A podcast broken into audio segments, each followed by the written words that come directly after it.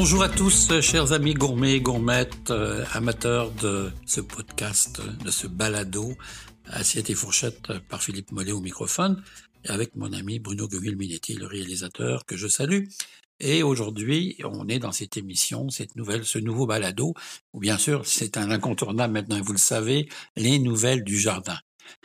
Savez-vous, ben ça y est, les premières tomates sont arrivées. Ça a commencé avec les toutes petites là. Euh, moi, je plantais un plant de, petites tomates. Je suis pas un maniaque des petites tomates, mais je suis un maniaque, comme vous le savez, des tomates ancestrales, des belles tomates qui sont euh, sans pesticides, sans rien, même si on en perd quelques-unes des fois. Ça, c'est quand, quand on dit ça goûte la tomate. Vous savez, quand on fait un sandwich de tomate, là. Sandwich de tomate, c'est pas compliqué, c'est tellement bon c'est bon. Et puis, ou encore dans le jardin, vous êtes là, là. Moi, je viens avec mon petit, mon petit opinel. Je me prends une tranche de pain de campagne, je me coupe une tomate, j'ai ma bouteille d'huile d'olive avec un peu de fleur de sel, puis je regarde les papillons, les oiseaux, euh, je médite euh, à la gourmandise et je déguste mes tomates. Donc ça, c'est pour les tomates parce que c'est à peu près tout ce qui me reste avec le persil la ciboulette dans, dans, le, dans le jardin. Je vous ai déjà compté mes, mes histoires de chevreuil. On reviendra pas là-dessus. Ah oui, j'ai quelques courgettes euh, puis zucchini qui sont ressortis comme par hasard, qui ont été oubliés des chevreuils. Ils devaient être bien cachés, ceux-là, ils les ont pas vus. Alors ça, c'est pour les nouvelles du jardin. Il y a beaucoup d'eau cette année, puis je veux dire, c'est, on ça on n'a pas besoin d'arroser. Et je vois, je vois bien aussi que les cultivateurs ont certaines problématiques. Hein. Ça n'a pas été une bonne année pour les fraises, ça n'a pas été une bonne année.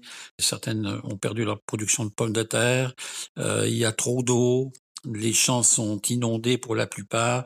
J'ai des amis du côté de Valleyfield dans Montérégie qui sont des producteurs agricoles qui ont beaucoup de difficultés parce que évidemment c'est, c'est ça sèche pas, hein, il manque de soleil là.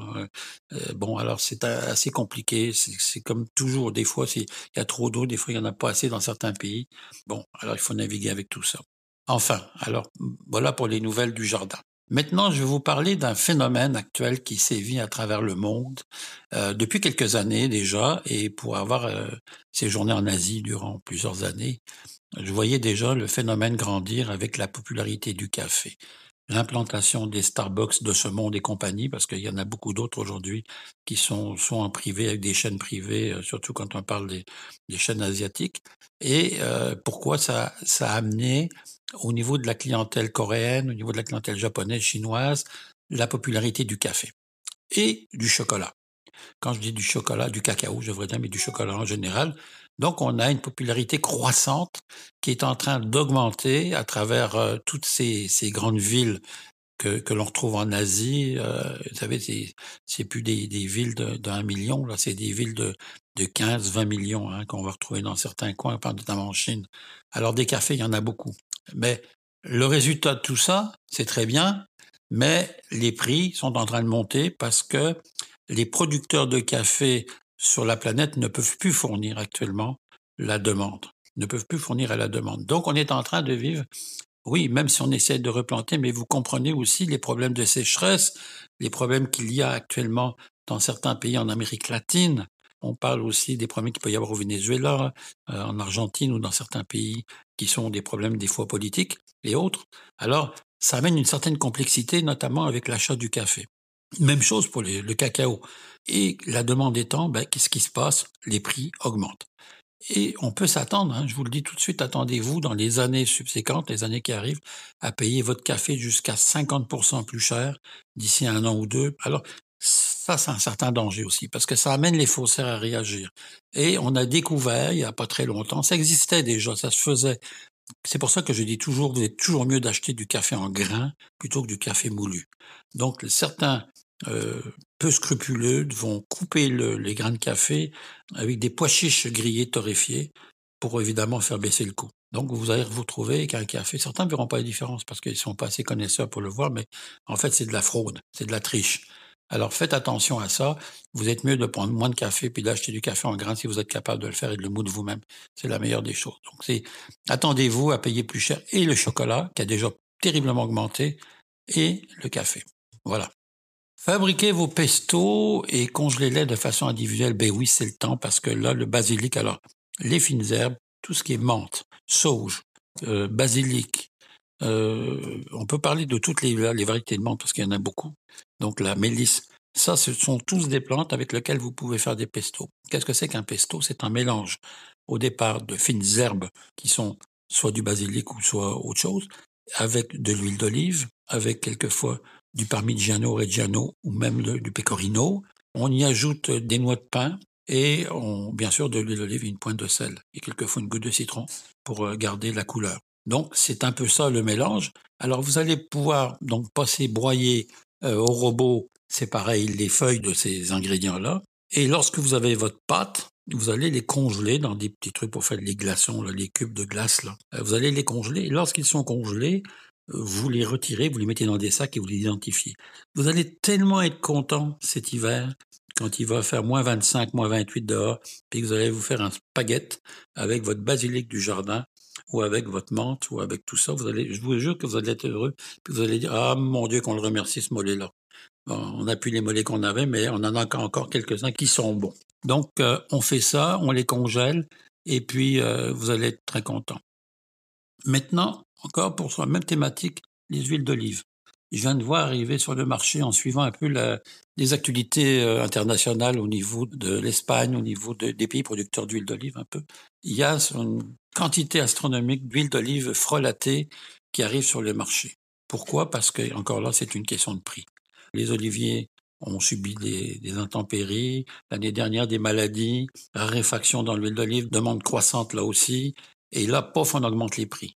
Alors, que font les faussaires? Bon, ils vont couper l'huile d'olive avec des huiles euh, raffinées déjà, et ils vont, vous vendre ça sous n'importe quelle appellation qui n'a rien à voir. Je le répète et je le redis, une huile d'olive pas chère, ça n'existe pas. Vous pouvez pas payer une huile à 10 dollars, ça ne peut pas. Ça coûte 7 dollars le kilo d'olive et il faut entre 5 et 10 kilos pour faire une bouteille. Donc, vous pouvez pas payer euh, moins cher que le prix du Non, c'est la même chose pour le café quand on parlait du café. Donc, il va falloir payer 20, 25 dollars pour une huile de correcte. L'autre façon de vous y retrouver, c'est assurez-vous de ce qu'il y a écrit sur l'étiquette, la provenance.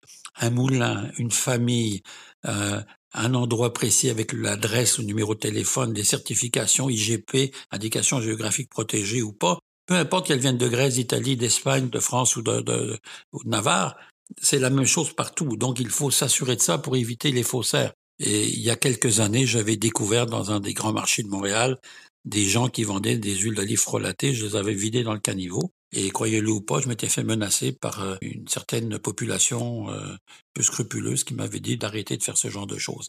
La mafia vend les huiles d'olive et achète des huiles d'olive périmées pour les revendre. Hein. Je ne sais pas si vous le savez. Quand une huile d'olive elle a passé deux ans, elle n'est plus considérée comme fraîche, donc elle est sur le déclin. Et souvent, ce que vont faire des compagnies, par exemple pour des grandes surfaces, ils vont acheter des fins de l'eau, pas cher. C'est encore de, c'est de la bonne huile d'olive, mais elle est sur le déclin parce que l'huile va rancir. Donc, ils vont acheter ces huiles d'olive, ils vont les embouteiller, ça vient par bateau, ils vont les embouteiller à Toronto ou ailleurs, et ils vont vous les revendre dans des grands supermarchés, pas très cher, mais le problème, c'est que leur durée de vie est très, très restreinte, et ça, on vous le dira jamais. Donc, vous allez vous retrouver des fois dans, dans, dans, dans votre, euh, dans votre garde-manger avec une huile d'olive qui, qui, est périmée ou pas. Ben, c'est pour ça qu'il faut vraiment suivre tout ça et y faire attention parce qu'une huile d'olive, c'est bon quand ça goûte l'olive puis quand c'est frais, c'est rafraîchissant. Et Dieu sait que c'est bon, une très bonne huile d'olive. Je ne sais pas si j'ai le temps encore de vous parler de la, la blanquette de veau parce que c'est un plat que je viens de faire il y a pas longtemps, il y a quelques jours, et j'avais envie de, de, refaire ce plat-là qu'on oublie. C'est des plats qu'on ne fait plus pour telle ou telle raison, parce que parce que c'est plus la mode, parce que parce que parce que peu importe. Vous savez, la mode ça a changé comme tout.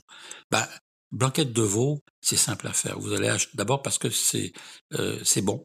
D'abord c'est très bon et vous allez voir, je vous donne le truc pour le faire. Donc, vous achetez chez votre boucher des cubes de veau de lait. Vous demandez pas du filet mignon pour faire ça, là, on n'a pas besoin de ça. Vous demandez dans l'épaule un cube pour faire des cubes à blanquette. Donc, voilà des choses. Il vous faut des petits oignons blancs. En ce moment, les petits oignons blancs ou mauves, peu importe euh, que vous allez acheter. Des champignons de Paris, euh, deux, trois carottes, un bouquet garni, et hop, le tour est joué. Après, on verra pour la liaison à la fin. Donc, vous avez vos morceaux de, de blanquette, vous allez les blanchir avec euh, un gros, un gros oignon cette fois coupé, le bouquet garni, une carotte dedans, et vous allez cuire ça. Vous les blanchissez d'abord, vous écumez, vous retirez l'écume qu'il y a dessus, et vous laissez cuire dans une, eau salée, pas trop, mais quand même salée, pendant, je vous dirais, 35 à 45 minutes à peu près. Vous allez cuire de façon à ce que ça soit tendre. Vous testez avec le couteau.